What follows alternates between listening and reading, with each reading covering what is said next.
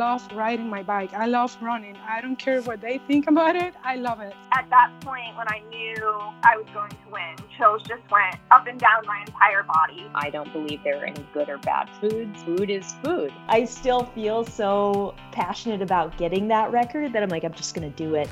As an athlete, I was like, what's my story or what's your story? What can you learn from it? And what can you teach people?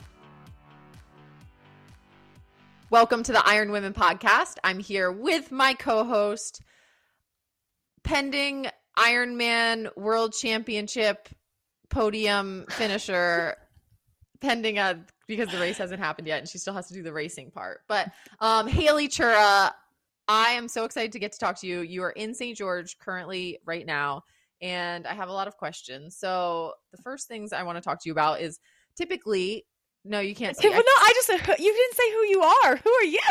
You oh, forgot to oh, introduce oh, yourself. Oh, I'm Alyssa Godesky. I'm a professional triathlete sometimes, and I'm really excited. I'm just so excited. I couldn't even remember to tell people who I am. I'm here to talk to Haley today because Haley, you're in St. George for hashtag Utah Kona, the Ironman World Championship edition that's happening in St. George this year, and Haley, you've been a participant in the World Championships in Hawaii Kona before. And so you are very familiar from years of racing there, the vibe, right? A world championship vibe. And typically it's in Kona and like everyone just does this it, right? Everyone gets in a week early. Everyone goes to Lava Java. I'm like not even remembering Lava Java for like to see who's there. Everyone goes to get the acai bowls from that like shack on the beach. Everyone, you know, goes to Snorkel Bob's or something. I don't know. And like goes to swim from the pier. So are there are people doing some like world championship uh are they trying to bring that kind of stuff to St. George? Like did you get an acai bowl today from somewhere? I have not had an acai bowl. I will say I um it feels different. I drove here. So I've only been in St. George for about 24 hours. And so I haven't like necessarily checked out the vibe as much. And that was a little bit of a difference. I think that I could drive here from Bozeman. Um, I did split the drive into two days because originally I was going to do one 10 hour drive. And then I realized like I am not cut out for that. I have driven like you know, I drive like an average of like 12 miles a week. And so driving for 10 hours is that's like, you know, I haven't trained for this. so I, um, I split the drive into two days. I drove four hours the first day, stayed the night in Pocatello, Idaho, and then drove six hours the second day.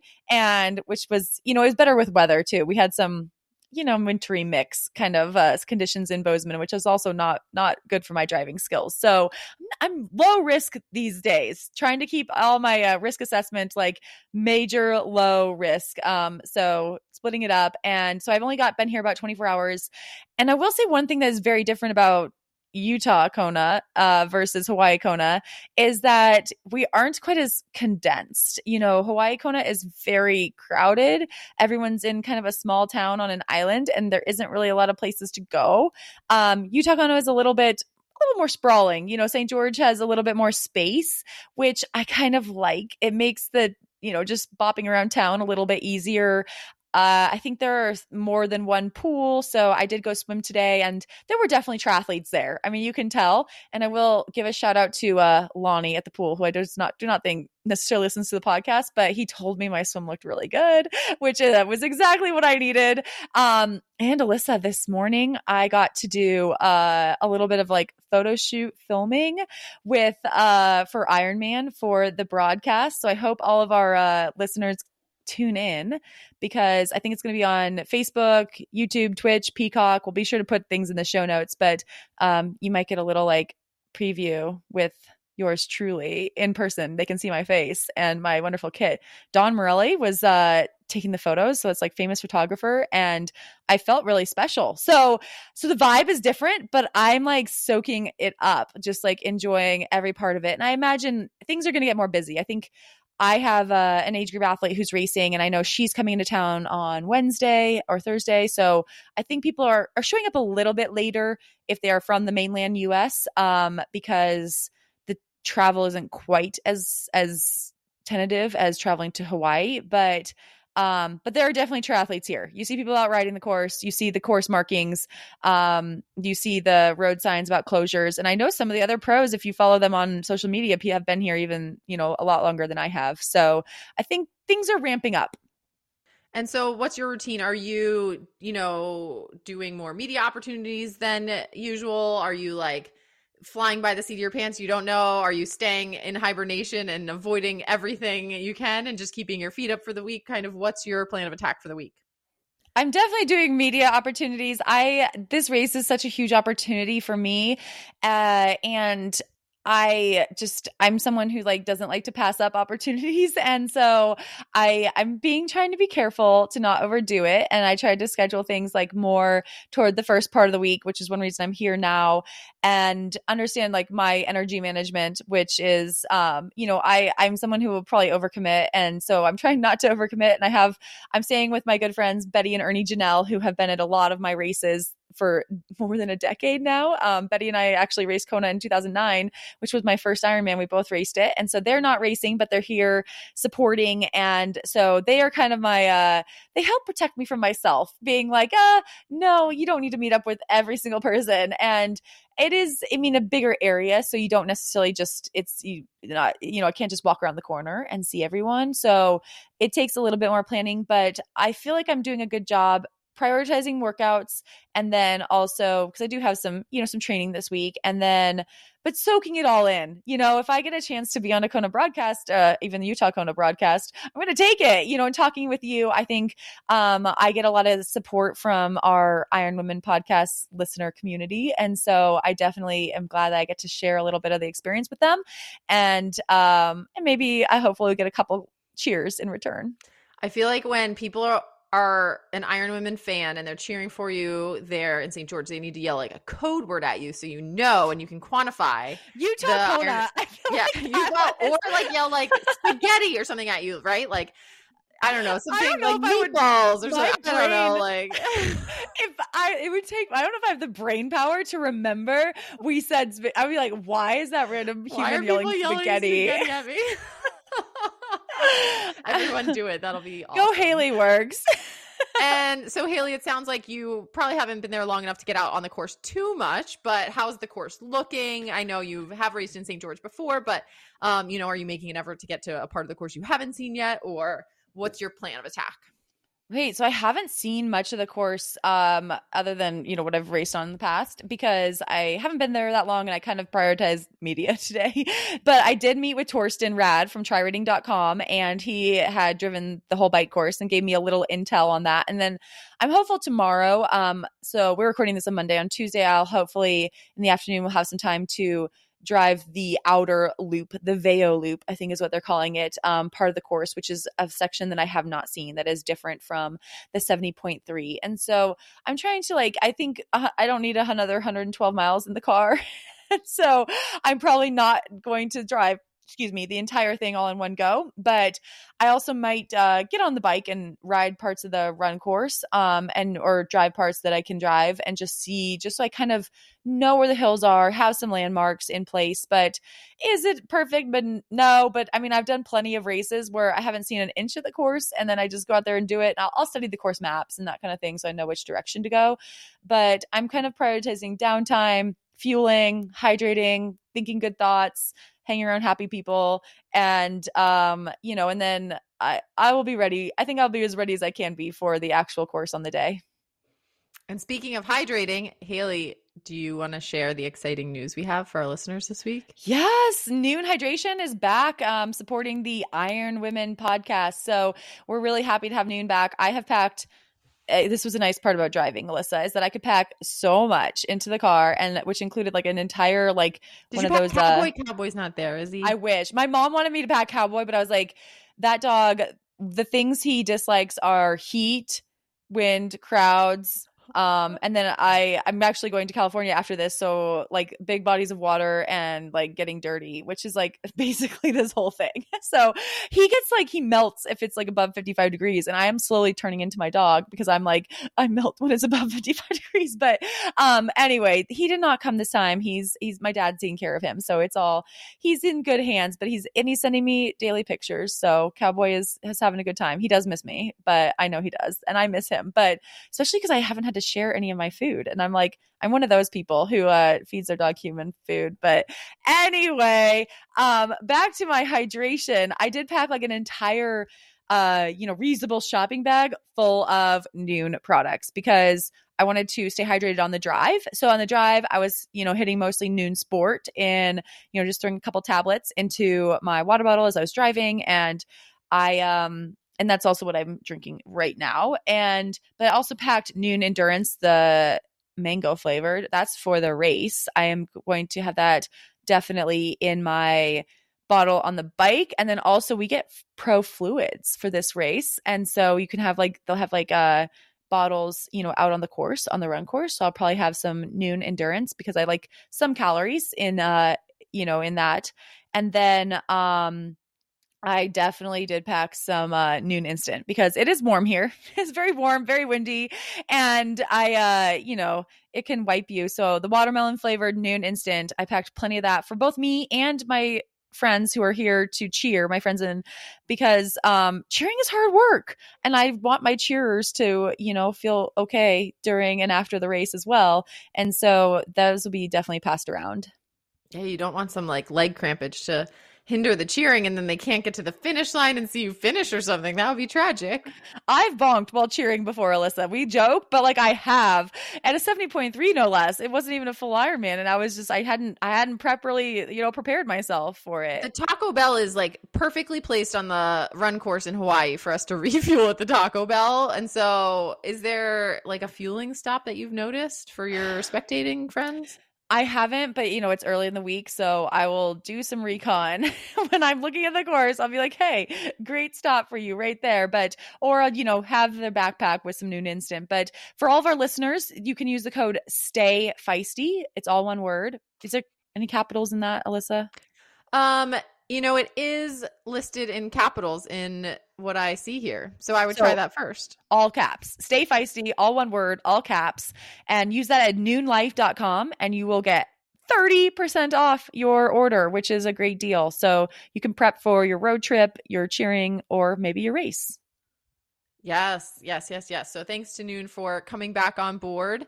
And Haley, I have one more question for you about pre-race out there. Um, what's the like drug testing situation out there? Are the usually I think at World Championships, does everyone get tested? How does that work? Do you have to like That's make time for that? question. Um, I know usually we get tested, like get you know blood tested um when we check in. I haven't checked in yet, so I will uh, report back.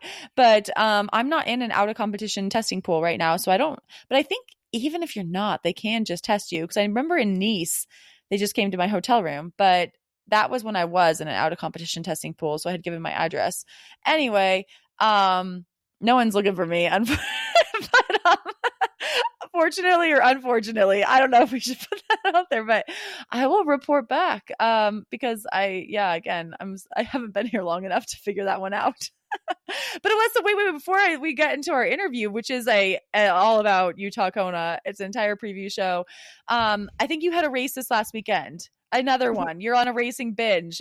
Yes, yeah. So basically, I I'm going to be binge racing for a while here. Um, I didn't have a very great race season last year, and then Barkley was just kind of a weird race, right? Everyone fails. So like even though I did fine there, it didn't feel like this resounding success, like fitness wise. So I, it's been a long time since I've been able to have races where I'm like, yeah, I'm like fit and moving in the right direction, you know? Um, and so to cure that, this year I am on a racing binge right now to just try and build some confidence, get myself feeling like mentally better in race situations and just more more confident about it. So doing local racing um you know Matt and I have adventure racing on the docket. I have some trail races coming up, that sort of thing. So a lot of racing in the this next month. But yeah, I jumped into a local pretty competitive road race and it's pretty rare that I do a road race, Haley. It was 10 miles, but I was very excited to do this road race because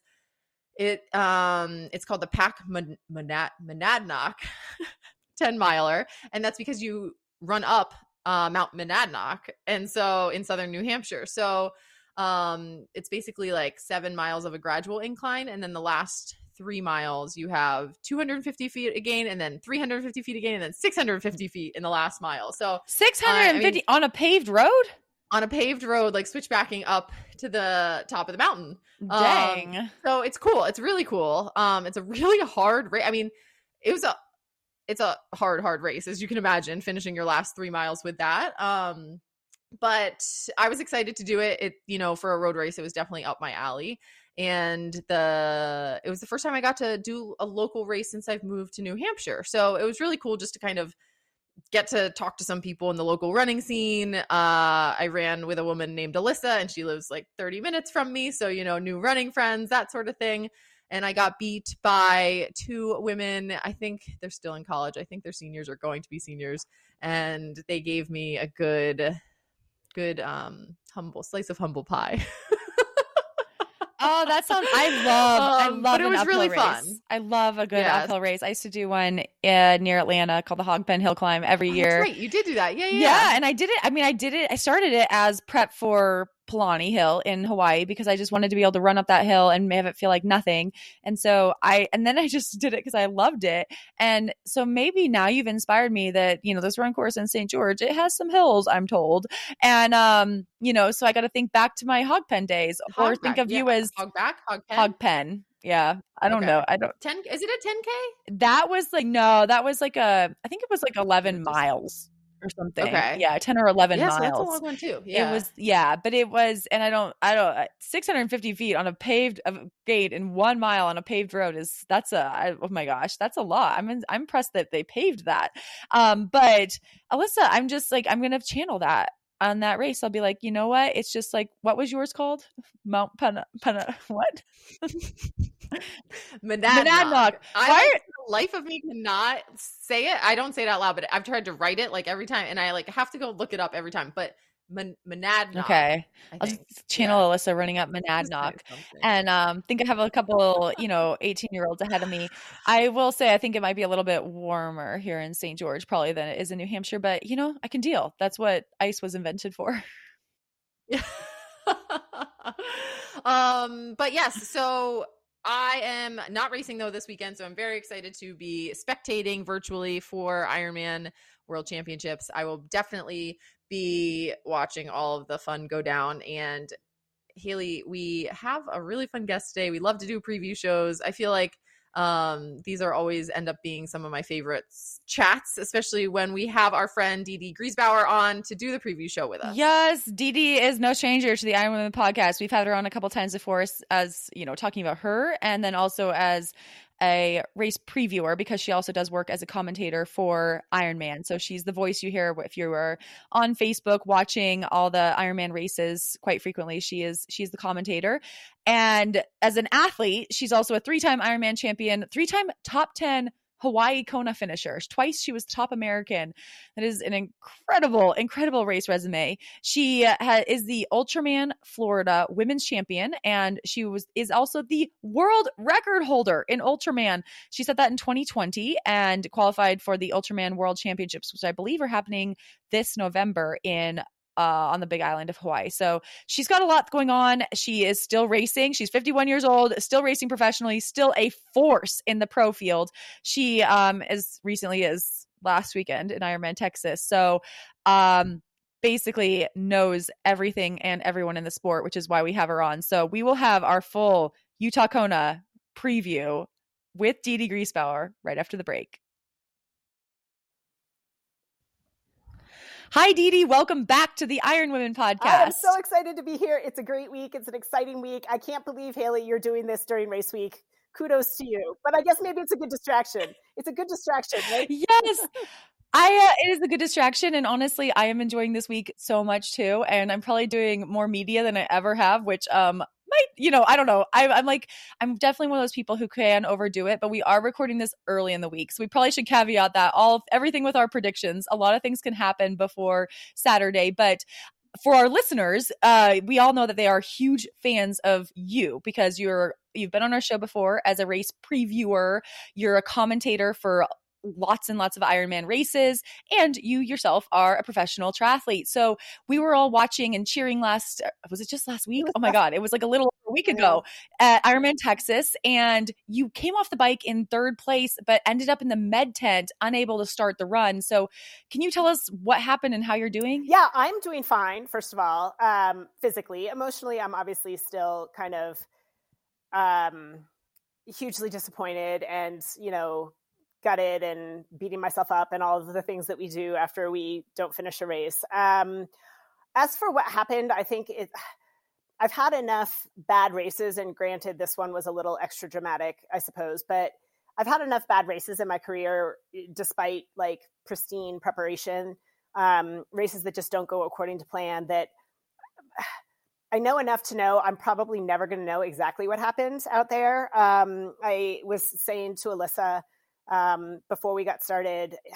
I can think now, you know, Monday morning quarterback, I can think back of probably a million different little things that I probably didn't do right, stupid mistakes that eh, with the number of years I've been in the sport, I shouldn't be making and I did make. And it is probably no single thing. It's just a culmination of a lot of things and a, and a, just a really tough day out on the race course. But I've also been around long enough to know that there are other race days and that fitness that I've built um, doesn't go anywhere. I have to let it go a little bit now, but can come back stronger for the next one and and am optimistic to put it together on a different day. It just wasn't my day.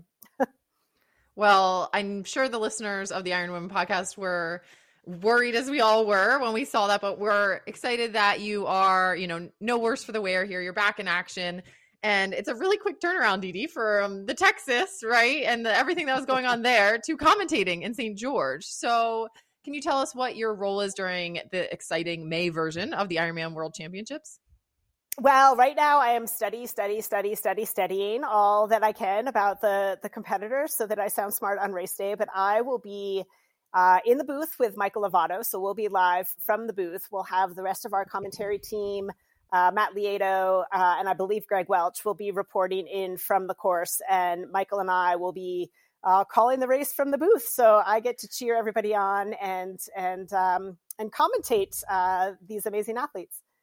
Do you pull your own study material? Is there someone who gives you guys like the same stuff to look at, or are you like finding people's Instagrams, studying that, pulling stats from the PTO website, and just piecemealing it yourself? I piecemeal it myself. Yeah, um, we don't have a robust library. I mean, obviously, the internet is a robust library of information, and and I'm pretty handy um, on the internet. Uh, there was a time. there was a time in my um, professional non triathlon career, my my financial career, where I wanted to be a research analyst. So I'm pretty good at research. Um, and so yeah, I I do I study really hard. Um, so yeah, I'm looking I'm looking forward to it. I've been busy all week and will be busy all of this week, um, getting prepared and and knowing all the facts and and just pouring my passion. I mean, that's why I love doing the commentary because at the end of the day, I just love this sport. And so I get to take that passion and pour it into what I'm seeing on screen and the best athletes in the world um, executing at their craft. And it's, it's, it's a real joy for me. So I'm looking forward to it. And this course is not going to disappoint one bit. Speaking of uh speaking of the course, so you were in St. George training prior to Ironman Texas. What did you think of the course? Uh, you know, I was equal parts super inspired and super excited that the world championship was going to take place in St. in St. George and equal part really happy I'm not racing. Sorry, Haley.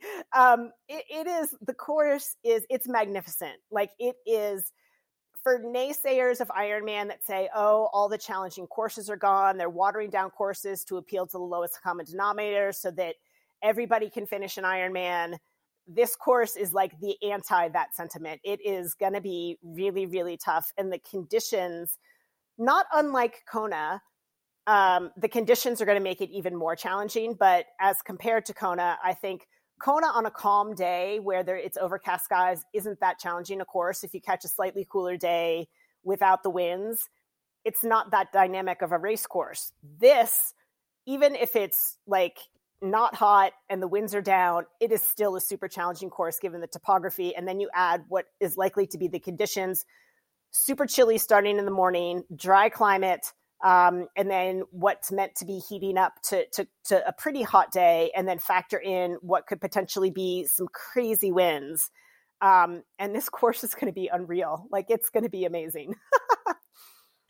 And those of us who have been in the sport for a while remember well that St. George did host a full distance Ironman from 2010 to 2012 and the conditions in 2012 were especially difficult i think like there's still you know war stories that go around about that day when when someone claims to have been there that day and the very strong meredith kessler won that race in 10 hours and 12 minutes so do you think we should expect times that are slower than a typical Kona course? Kind of, it sounds like you're saying it's very likely. Yeah, I think so. I mean, I think that race back in 2012 had a, and I don't know the exact statistic, and again, I need to study up on this, but it was close to 30% DNF rate um, on that day back in 2012. Um, I think we could see pretty much close to that on on Saturday so much of that I think is going to depend on the conditions. Yes, the course is difficult, but the course is manageable if you're smart. But if you throw what could be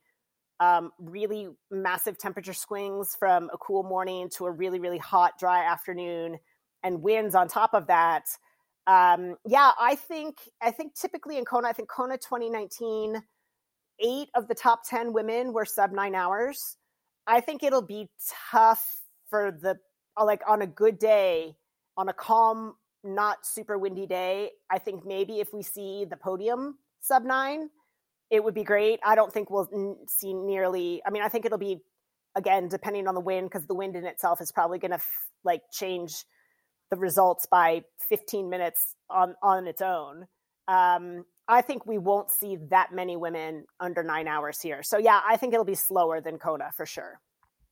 I was uh, I've been here a day and a half and um I will say that yesterday the wind was insane. Like I went for a run and I don't think I could have broken a 9 minute mile one direction because the wind was so insane. And then today is a little bit calmer, so we'll see what we get. I'm going to be packing some extra calories for uh to be in case I'm out there a little longer, but um the Ironman World Championships, it was last race in October 2019 in Kona, Hawaii.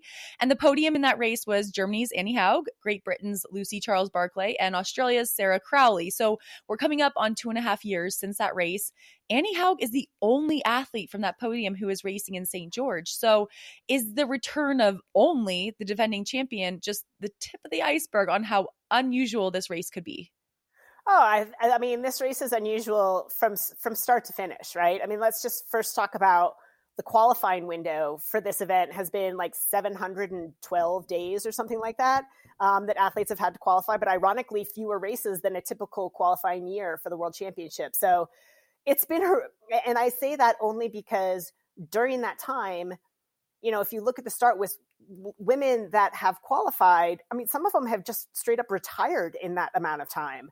Um, a lot of them have produced tiny humans. Um, you know, it's an entirely different world. We have athletes who hadn't even raced an Ironman back in 2019 that are now favorites in this race, which is absolutely unheard of. So, yeah, we have a, a huge number of rookies here.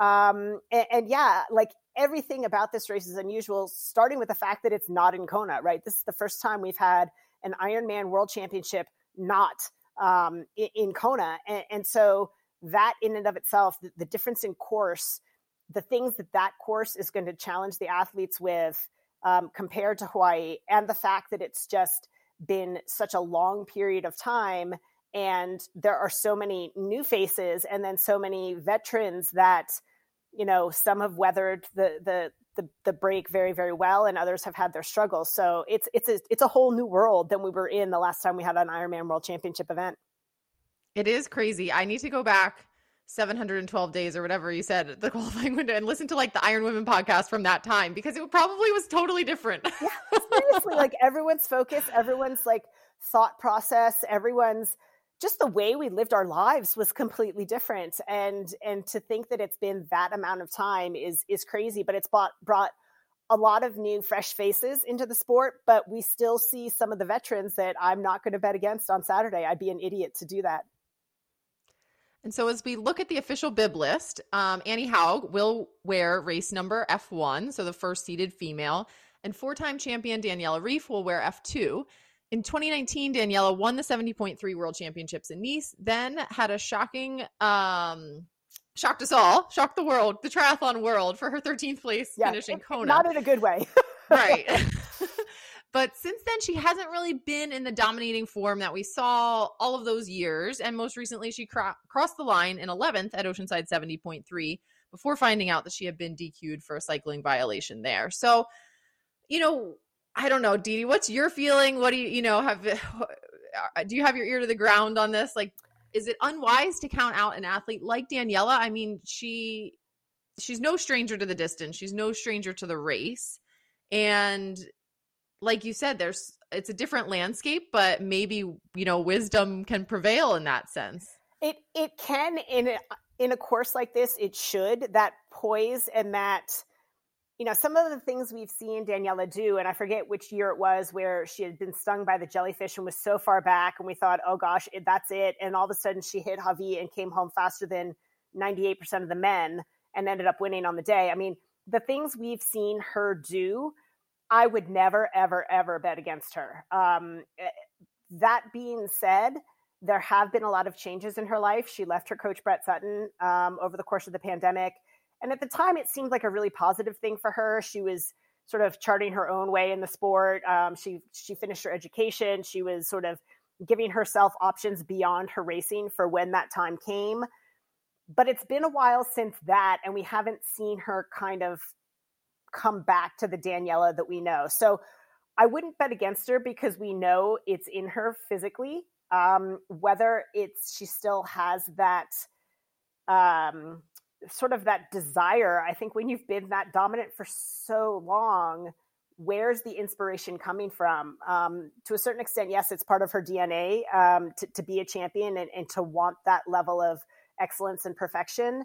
Uh, but we certainly haven't seen it for a long time. So I certainly Maybe wouldn't- the the new venue could be the shakeup that provides some of that inspiration for some of the veterans too, It- I think. It could be, but we saw her race. Um, I don't know if it was 70.3 Worlds or the St. George 70.3, and she wasn't super magnificent then either. Um, at least not, again, she's held to a different standard, and I feel like an idiot saying that, right? She performs well, and we're like, eh, she didn't win. She was fourth. Like, fourth is amazing, you know, whatever place it was. We just expect more from her. And to a certain extent, that's not fair, but that's the standard that she set for herself. And so when she doesn't measure up to that, we tend to be a little bit critical of it. I, you know, I hope she factors in the race. You know, there have been a number of races where we sort of wait for her to make her move. We wait for her to make her move, and the move just hasn't really come in recent times. But um, hey, she's she's a favorite, and I think the fact that she hasn't performed that super well, maybe some of the women out there on the race course are discounting her a little bit, and that might be a fatal error. She did win here a year ago at the 70.3, not the world championship, but the regular 70.3, the North American championship, and then had that great race in Tulsa. So, I mean, I forget about those things. And so she has had some, I mean, she had a decent race there, but then it was, you know, as we saw the year go on, it again, her standard, like you said, we are used to her dominating. And so if we see someone within a few minutes, we're like, oh, you had a bad race. Well, and that's the thing. Even in Tulsa, where she won, she wasn't she wasn't miles and miles ahead. She was vulnerable, right? I forget who was second there. Was it Kat Matthews? Was it I think it was Kat it Matthews. Skye? Yes. It was Kat was second, Skye was third, but they were catching her, right? The Mhm. last 10K, you know, we thought Danielle had it in the bag, but then all of a sudden Kat was coming. And and I don't think the margin was what we would have expected. So yes, she won, but she did not look as untouchable as she has in the years of her when she's been so dominant. So she's just looks slightly more vulnerable. That's all. She looks more human than she used to. Um, and I think that's exciting for the women around her because who wouldn't like to take a swing at, at Daniela? I mean, beating Daniela Ryf has got to be like you, you're going to put that on the top line of your resume because not many people have had the opportunity to do it. Um, but knowing how dominant she has been, I would never bet against her. And you mentioned some of these rookies. And according to our friend Thorsten Radde at trirating.com and his St. George report, roughly 47% of the women's pro field in St. George will be Ironman World Championship rookies. So no rookie has won since Chrissie Wellington in 20, 2007. So, but we have a few high profile rookies who are competing this year, including women you just mentioned, the recent Lanzarote 70.3 champ Kat Matthews, American Skye Moench, and 2012 Olympic silver medalist Lisa Norden. So could this be the year that someone wins the world championship on debut? A hundred percent. But okay, there's always a but, right? This is an Ironman World Championship. And, and people will debate this, and I even debate it in my own head a little bit. It's an Ironman World Championship. I think absolutely we could very well see a rookie win on debut, but it's not Kona. And for some reason in my head, emotionally, there's a difference there. Now, I am not racing on Saturday, so I can't compare the the feels, the nerves, the jitters. Certainly staring down this course, I think the nerves and the jitters would be somewhat elevated, but it's just not the same event emotionally speaking because it's not Kona. And I, I don't know how much that is going to factor in.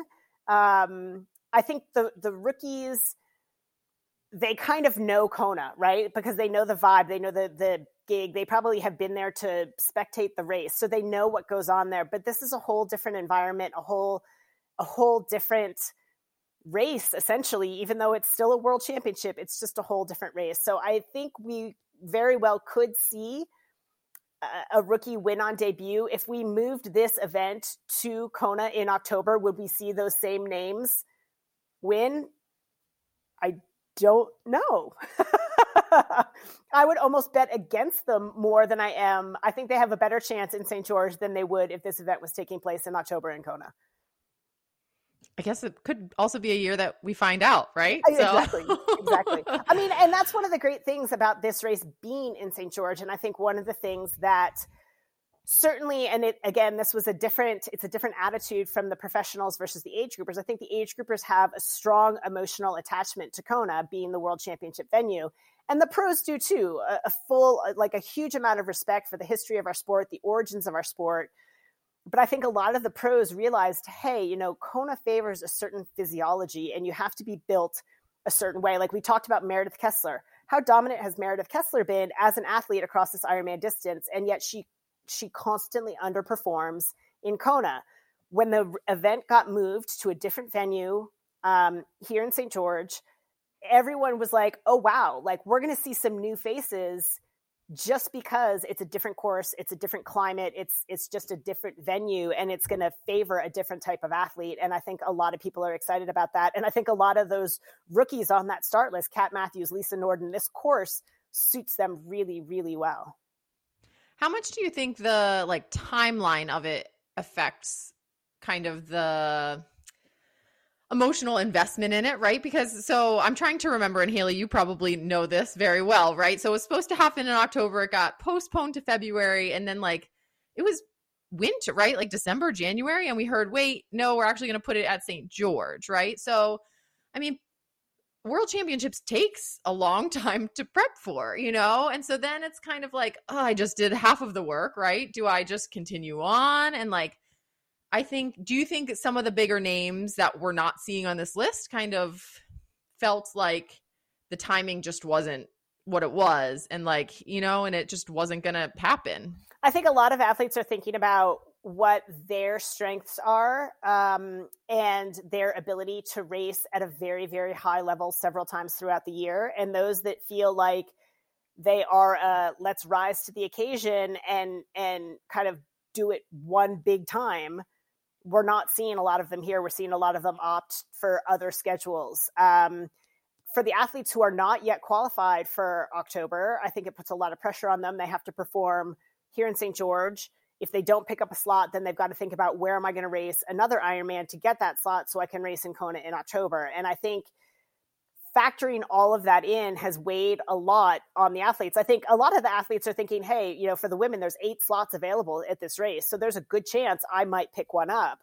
So for some of them, they think, okay, even if I don't perform the way I would want to because it is early May and I'm not at the same cycle of fitness I would be later in the year, um, I can still be fit enough to pick up that slot, check the box towards October, and get to participate in a world championship event, which I think no matter whether you race well or, or don't race to your expectations, you always come out a better athlete for it. So, um, yeah, I, I think the timing of it has been difficult, but I think for some athletes, they're also it's created a tremendous opportunity because when in the world will we ever have two Ironman World Championships in a single year? And could anybody win both of them? And that is something that will be unmatched probably forever. and I can speak a little bit. I know this isn't about me, but about um, and I'm probably probably not the person who's uh who's going for those that double win although that does sound fun. Um i i did an interview in an article recently with training peaks where they actually looked at like my whatever like my uh progression i guess where i it's not i don't follow my charts very uh closely but you don't live in it was SPSS, Haley. I don't, I don't.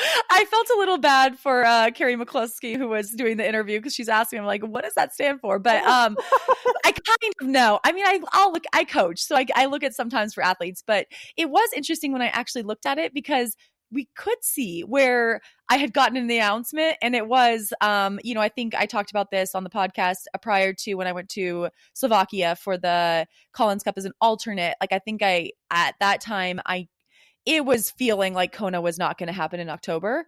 And I think the announcement might have come, and that was why I took a break right after that, which I wouldn't normally take a break in August, um, but I did. And then it was, I was like, okay, I'm going to be at my best in February, which scared me. Um, and then I think there was some time in the fall where there was rumblings, and I'm like, um, okay, it's not going to be February. It's going to be May. And for me, I live in a cold climate. It definitely, you know, it caused some disruption, but unfortunately or fortunately for me, I think I thrive off of a tiny bit of chaos. And I think this has been the right amount of chaos for me. like, I also love unique racing situations. And so having a world championship in a unique location that I could drive to was like kind of a perk for me. And, um, but I think, you know, the October two day format is also very much appealing in the uniqueness. So there's a lot. Well, and I think I think the other thing that this May timeframe does, I mean, we think about the athletes in October and the race in October. And one of the things as pros we all fear and we all go insane, right? I'd rather be, you know, 5% underdone than 1% overdone, right? And I think when the race is in October, you stand a really good chance of being overdone. Having this race in May, I think a lot of athletes that might feel like, oh my God, maybe they are a bit panicked, like, wow, this came on really like, I feel like I just put my Christmas ornaments away and now all of a sudden I'm racing an Ironman World Championship. What's happening? I think people are going to be a little bit fresher, and that could bring out some new faces and, and some new opportunities as well. What I want to see is the trickle down effect from this race and what it does to athletes racing throughout the summer. And do people get race gluttony and try to race on the heels of this too much that renders them, I mean, for lack of a better word, useless by the time we get to the Big Island in in um, October? Haley, are your Christmas ornaments put away? they are miraculously i'm not good at like getting that stuff put away but i that is a good and uh yeah i was like oh last week before i left. The last thing on the to-do list put christmas tree away. Check. Pack bike for ironman world championship. Check.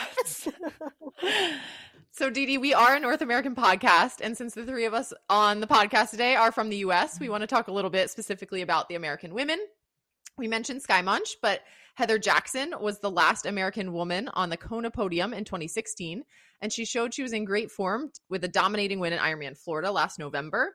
Linsey Corbin is always strong in championship races, and Jocelyn McCauley just won Ironman Texas last weekend. So, how do you think the American women might fare in St. George? Yeah, you know, I think like a lot of people aren't talking about the Americans as much. Like they're talking about the Brits because there's 87 of them, and the Germans, obviously. Uh, people haven't been talking about the Americans as much. And I think that might be to the benefit of the Americans. Um, if we go one by one, Skye Moench has been absolutely solid. She is so consistent. She shows up at races, always fit, always prepared. I, I think we have to think about her certainly being in the mix, you know, in the top five.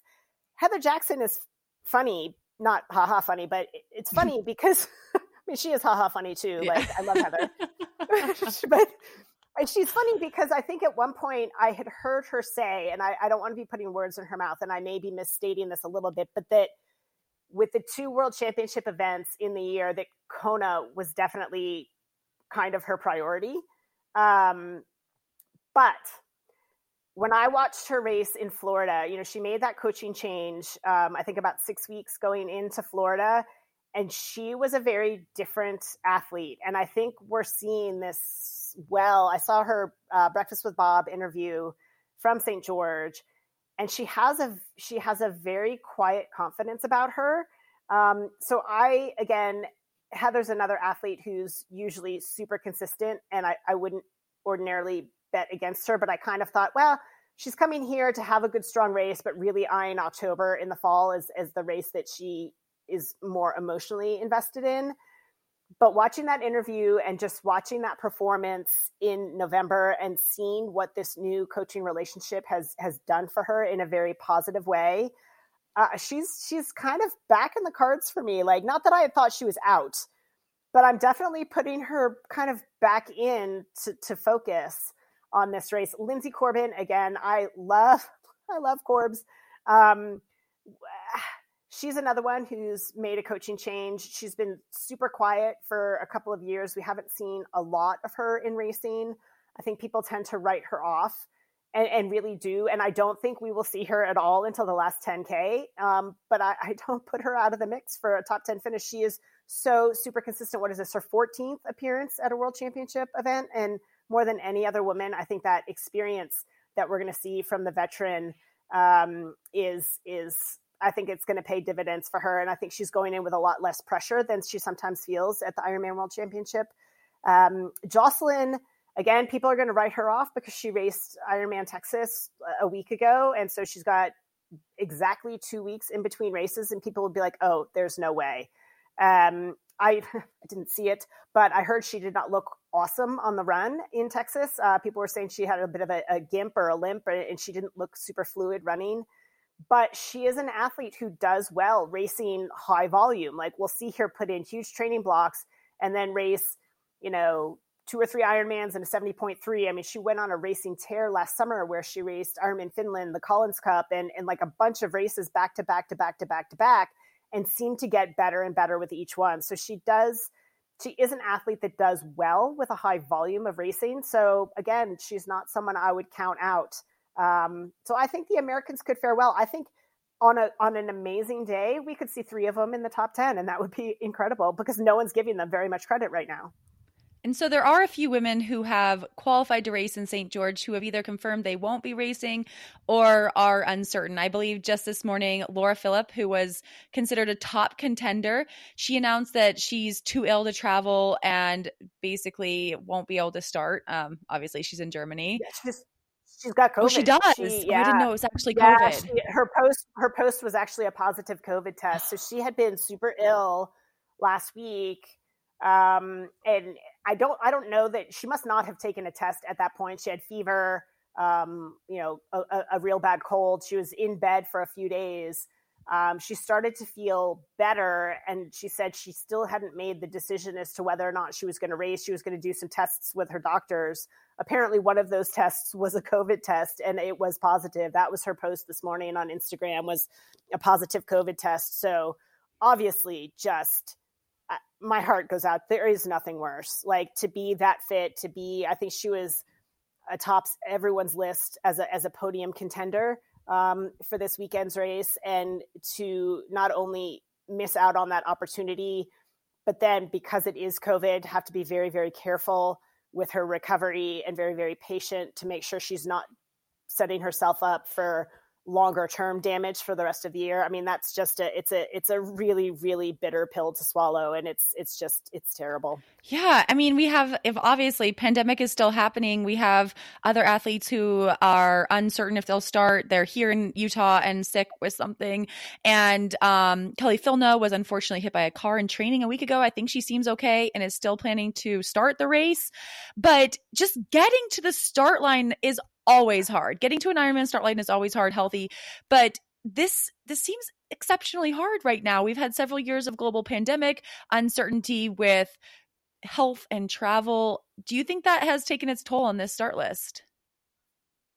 Oh, I, I mean, we've seen it. And, and I think it just goes to show that while we're super excited to be back and back to a normal degree of racing, that COVID is still a thing and it's still impacting our lives. And a degree of caution is is required still. Um, and, and, travel is difficult and complicated and leaves you vulnerable um, for setbacks that we didn't have to think about prior to the pandemic. Um, so yeah, we talked about the timing of this event being challenging for people that you know experience winter um, for the first half of of the year, calendar year. Um, and just the environment that we're now living in with COVID, and the fact that we haven't had a volume of races and we haven't had a number of big races to gear up for. And I think that's put a lot of pressure on the athletes to maybe take the extra step. And, and some of them are winding up, you know, injured and ill and, and otherwise. So let's just get this race underway so no one else drops out. Oh my goodness.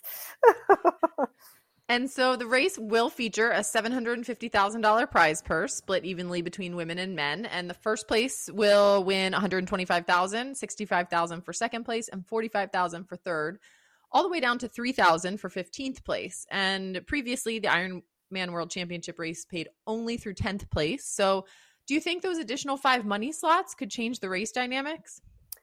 You know, I'm not sure the money is going to be on everyone's mind as much as the the Kona slots. I mean, yes, I do think so, and I commend Ironman for for um, realizing that a world championship event deserves a larger, deeper prize purse. I think you know that's something that the professional athletes have been asking for and wanting and deserving for a really long time, and the fact that it's it's happening, I think, is exciting and and is to be noted. Um, I think when you're out there in the heat of battle I don't know what what is more alluring, like the idea of you know a three thousand dollar paycheck or punching your ticket to Kona so that you can script the rest of the summer the way you want to. Like I think both are powerful arguments. So I think the money is one thing, and I think it's I think it's deserved, and um, I think it's you know about time. I'm not sure that's what's going through people's minds in in the heat of battle. Um, I, I think because there are eight slots available for the women, I I think they're going to, to be a lot of interesting math going on in people's heads as to who's ahead of them, where they stand, not only in the overall race and a race for a, a, paycheck, but also the race for will I be safe for October so I can do this to myself again. Why they would want to, I don't know, but it people do it. um, I've I've been there, and I will say that you know me personally, I saw that 15, and it did it caused me to create a goal of finishing in the top 15. I know we're not yep. supposed to make outcome based goals, but you know, I'm a professional. I want to get paid. So right, that, exactly. you know, and it did. And it feels like, okay, this is attainable. This is a, is a, I've never finished as high as 15th in a world champ in the Ironman world championships. And so I was like, this would be my best finish and I would get a payday. So there is, there is a, a, but you know, there's a few of us, I'm sure who are, who are thinking about that a little bit, but um, let's talk about these Kona slots because like we've mentioned several times, this is the first time we've had like, or I guess not the first time. In what is it, 19? When, when did Julie Moss win? They had two Konas that year. 82? Wait, 92? 82? so this isn't the first time, but um, first time we've had two Ironman World Championships in two different locations in the same year. So this is, you know, our first one. The second version will be happening in Kona, Hawaii in October. And the October version is going to feature a field of 50 pro women. They will be competing on Thursday, October 6th with an, so it's equal size prize or pro field, which we've never seen to the men. Can we take a minute and just applaud that? I mean, maybe we shouldn't because it took so darn long, yes. but you, the three of us have been around long enough to know that this is something we have advocated for for far too long. So let's just say yay to 50 women. Yes, I know. It's ex- exactly. This is what we've been working for for so long. And so we get our own day, equal pro field size and so we're talking about some of these women who are racing in St. George this weekend have already punched their tickets. They already know they've qualified for uh, the Hawaii Kona. Um, you know, they're racing the Utah Kona. They're they're planning to race the Hawaii Kona. So I think there's 10 women who are on the start who plan to start in St. George who have already qualified for Hawaii Kona. And there are 8 more qualification slots available. And so I was I was talking to Thorsten Radde this morning from trirating.com and I think he ran the numbers and he was saying that there are I think 24 women on the start list. And so 10 of them already have Kona slots or 10, 24 women who plan to start, who, according to his, his research. So, um, you know, if I'm wrong on that, Thorsten is the person to go after. But so we're talking 13 or 13 or 14 women who do not have Hawaii Kona slots and eight slots available. Is my math is my math making sense here? So Your math is totally making sense, but I was doing I was doing math beyond. yeah, no, but just like how far do you think how far do you think these Hawaii Kona slots might roll? You know, like uh, what place do you think someone, me, maybe, needs to get to get a Hawaii Kona spot? Well, the math I was doing on top of that was that I was taking that statistic of a roughly 30% DNF rate from the 2012 race. And if we apply that to Saturday and 30% of the women don't finish, assuming all 30% are women who are still looking for slots, that's 9.8 athletes, rendering one woman who finishes the race who will not get a Kona slot. Oh man. So so That's, I mean, that's making a lot of assumptions, but there's there's a high probability. Uh, I think the women that I, I think the women should be bolstered by the fact that they get the opportunity to race in St. George with that many slots. Like, get to the start line healthy. You have a really good shot in punching your ticket. Much better than any other summer Ironman, we'll see. yeah, for sure. Um, and it's I think that is going to change race dynamics, in that some people might say. I'm going to race it a little safer to try to get that slot rather than be super aggressive to try to be top 10 when I can be 16th and get a slot, right? And, and I, I say 16 because it's one out of the money, but I think both of those carrots are going to be really, really appealing as to how far it rolls. I mean, 10 women, I mean, 20th 18th I, I think it's i think it's going to be close to 20th place where where it rolls Haley, I feel for Betty Janelle already, who I'm sure is going to have her boots on the ground and is going to be doing the calculations of like who's in front of Haley, who is where, who has a slot, where is Haley, is her slot secure, and she's going to be trying to figure this out in the time that it takes you to run the lap or whatever you're doing uh, for. I don't know the course that well, but I, I mean, for the, I mean that's that's a hard job. I know, I, it's easy for me to sit here while I'm like in the cool air conditioning, like feeling pretty good, um, being like, yeah, this is what I want. But I do remember in Coeur d'Alene last year when Betty was out there on the bike and she told me, she's like, you're going to get the slot. And I think I yelled back, I'm not taking it I was so hot and so miserable. So there's part of me that reminds me, but I will, yeah, I do. I would, I mean, that is something I'm one of those people who is definitely racing for a Hawaii Kona slot. I think that is something I would love to participate in. Um, you know, I love I love that it's 50 women. I just really want to be part of that equal field size. I just think it's historic and I'm yeah, celebrating that. And um, so that is personal goal that I'm putting out there. But it sounds like I, you know, got to do everything I can to get on the start line healthy, which is I am. I'm like bubble wrap, masks, everything, hand sanitizer, nothing stopping me, hopefully. But um, and then get to that finish line, which again, things that are easy to say but hard to do. And that's just it because in the heat of battle, when you are in that moment where you feel just absolutely awful and all you want to do is step off the course, you've got to remember that even if you're not in it at mile 18, by mile 18.2, you could be right back in it. Like I think this is going to be a race of attrition because it is so such a difficult course.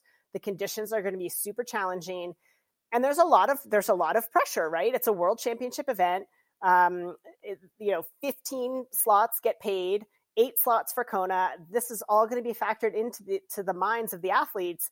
And I think if you can just stay with it, this course, but we know that about Ironman racing. We've we've all been around the sport long enough that if you can just stay with it through to the end, you're going to do better than you think you are, right? Because things are going to happen. And in this course in particular, on that day, I think a lot of stuff's going to happen. So you get yourself to that finish line, Haley, and you're going to be pleased. okay, Dee Dee. So we have to ask, of course, in our preview shows that, but as a commentator, are you allowed to share your podium picks for the race this weekend, as well as maybe a dark horse that we might not have mentioned, but we should be watching for on race day? You know, I had my podium picks, and, and Laura Philipp was on it, obviously, because I made my podium picks prior to um, this morning when Laura Philipp made her official announcement. So I guess I will go back and go to my fourth place pick and put her into the podium slot. So my podium pick was Kat Matthews for the win, Annie Haug second, and I'm going to put um, uh, yeah, I'm going to put Heather Jackson in third. All right. Any dark, dark, dark mare, dark horse who we should be looking out for? Uh, my dark horse. Uh,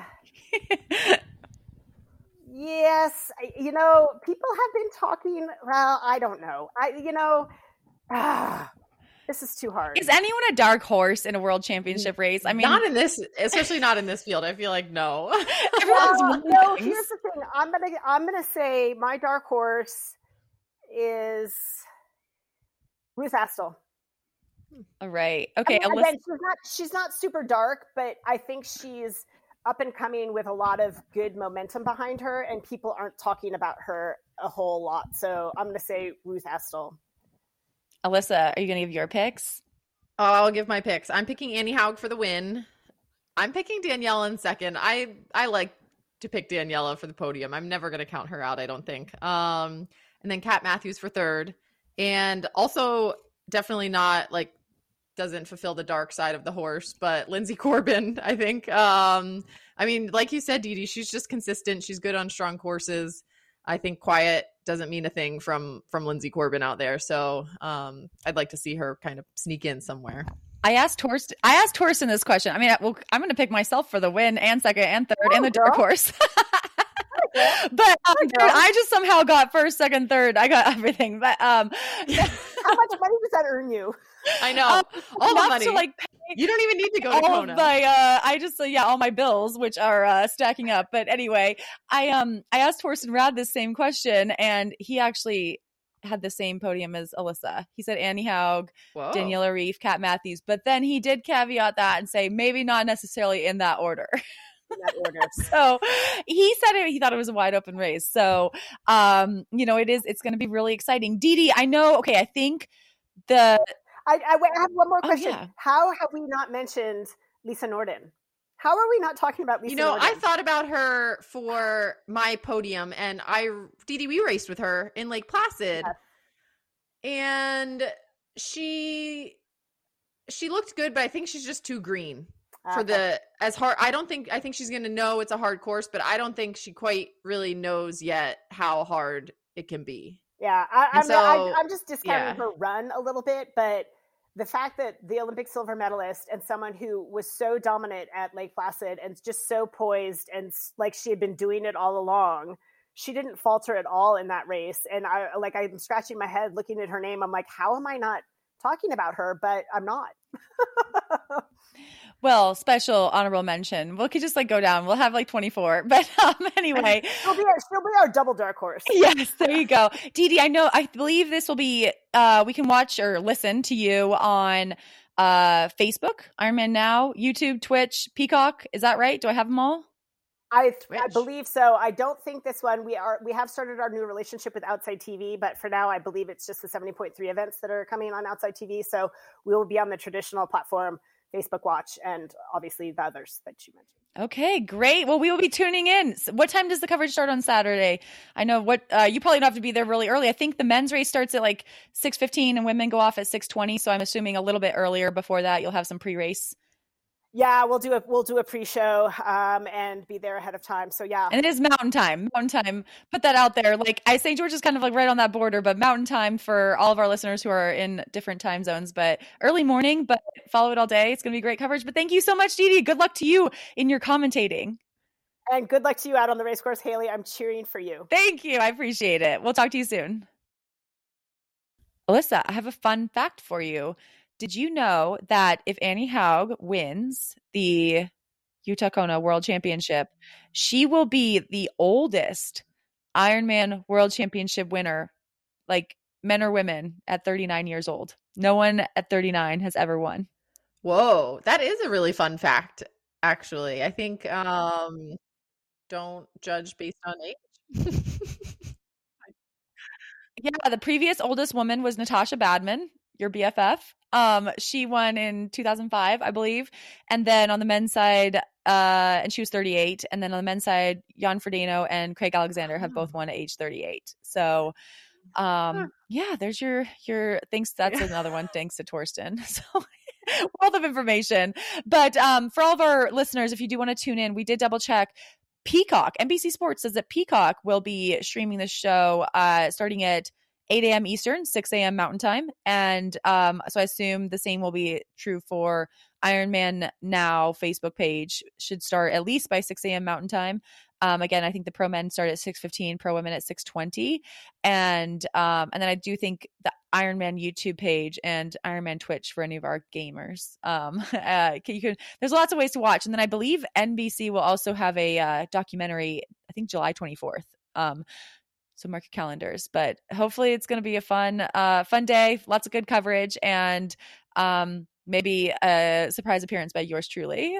Haley, I am so so excited. I'm going to be watching the coverage like a hound to make sure I'm spotting you at all the times. I will be cheering for you so big from the upper corner of the Northeast and sending um, all the good vibes your way. I'm just super excited for you to have this opportunity. You're going to crush it. And I can't wait to get the rights to the first interview with you on a podcast after you after you go big this weekend. Um, so yeah, for our listeners, we will be talking to Haley next week. I will be asking her all about the day. We'll get all of the scoop. Um, it should be a really fun time to relive all the drama. Not quite as fun as the day we relive the drama right at the finish line of Ironman Coeur d'Alene, but very close. And Haley, I'm just don't think about that yet. Think about that next Monday. Focus on yourself. I'll now. use that. Now I have a lot of motivation for this race. You know, the top 15 finish for paychecks, Kona slots, and having information things to talk to you about. So um hopefully, hopefully it all comes comes together. But thank you, Alyssa, and I look forward to chatting with you next week. You have been listening to the Iron Women podcast hosted by Haley Chura and Alyssa Godesky. Iron Women is a production of Feisty Media and is edited and produced by Lindsay Glassford. Head to livefeisty.com to find more podcasts, events, stories, and fresh perspectives. Thanks for listening.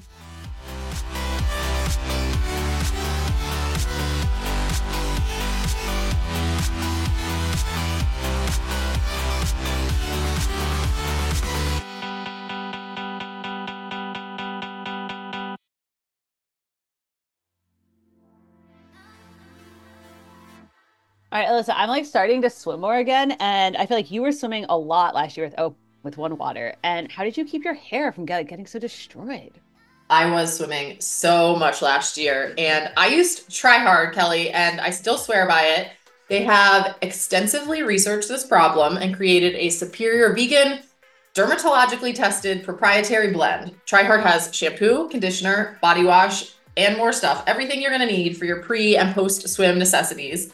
I've also seen that top pros like Chelsea Sodaro and Lucy Charles Barclay also praise the effectiveness of TriHard. I think it's like it's definitely changed how good I feel just coming out of chlorine.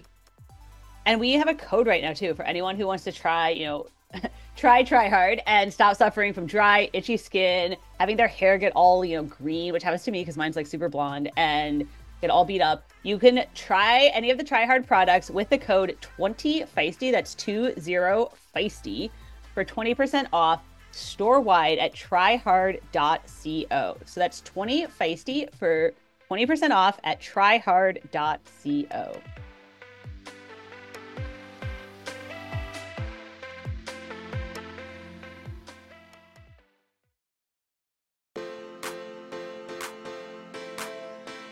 Chasing Epic is the essence of the Orca brand. It is about seeking the moments in life that make us feel truly alive and connected with the beauty of the world around us.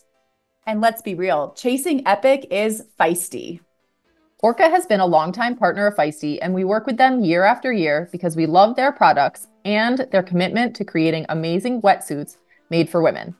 They also supported me on Team USA last year at the One Water Race, which was most definitely also chasing Epic. With Orca's range of triathlon wetsuits, including Apex and Athlex, you can choose between flexibility, buoyancy, or a combination of both. There's a wetsuit for every triathlete and for all of your epic adventures. And as a feisty listener, you can get 15% off with the code IronWomen15 at orca.com.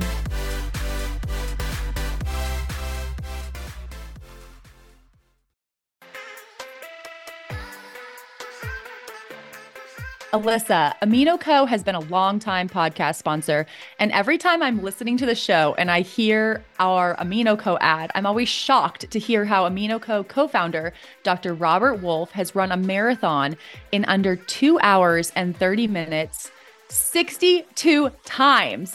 I just can't believe that's a real stat. Me either. It is very impressive, and it gives me a lot of confidence Dr. Wolfe knows what he's talking about when it comes to performance and recovery. I actually took AminoCo Heal before and after my recent knee surgery. I've been using Heal a lot after really big workouts as I've started to ramp up my training. And I also use my personal favorite, AminoCo Perform, before and during my hardest sessions. Do you have a favorite flavor? For Perform, I definitely go with the strawberry lemonade. It has a really light flavor and a little bit of caffeine that I think helps keep me focused during my really tough intervals. And for Heal, I like vanilla. I just feel like vanilla gets me into recovery mode. What about you? The vanilla Heal is my favorite too. I find it mixes really well into my post workout shakes that I make. Wait, what do you put in your shakes?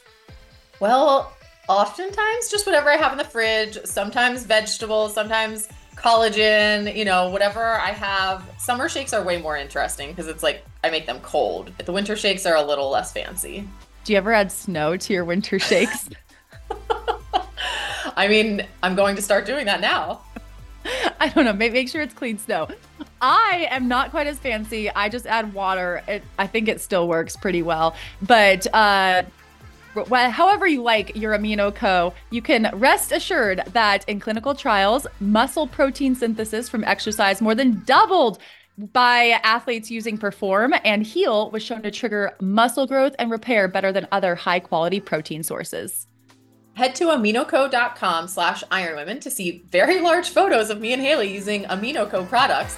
Then select your favorite products and use code IRONWOMEN for 30% off at checkout. First time purchases also come with a free gift.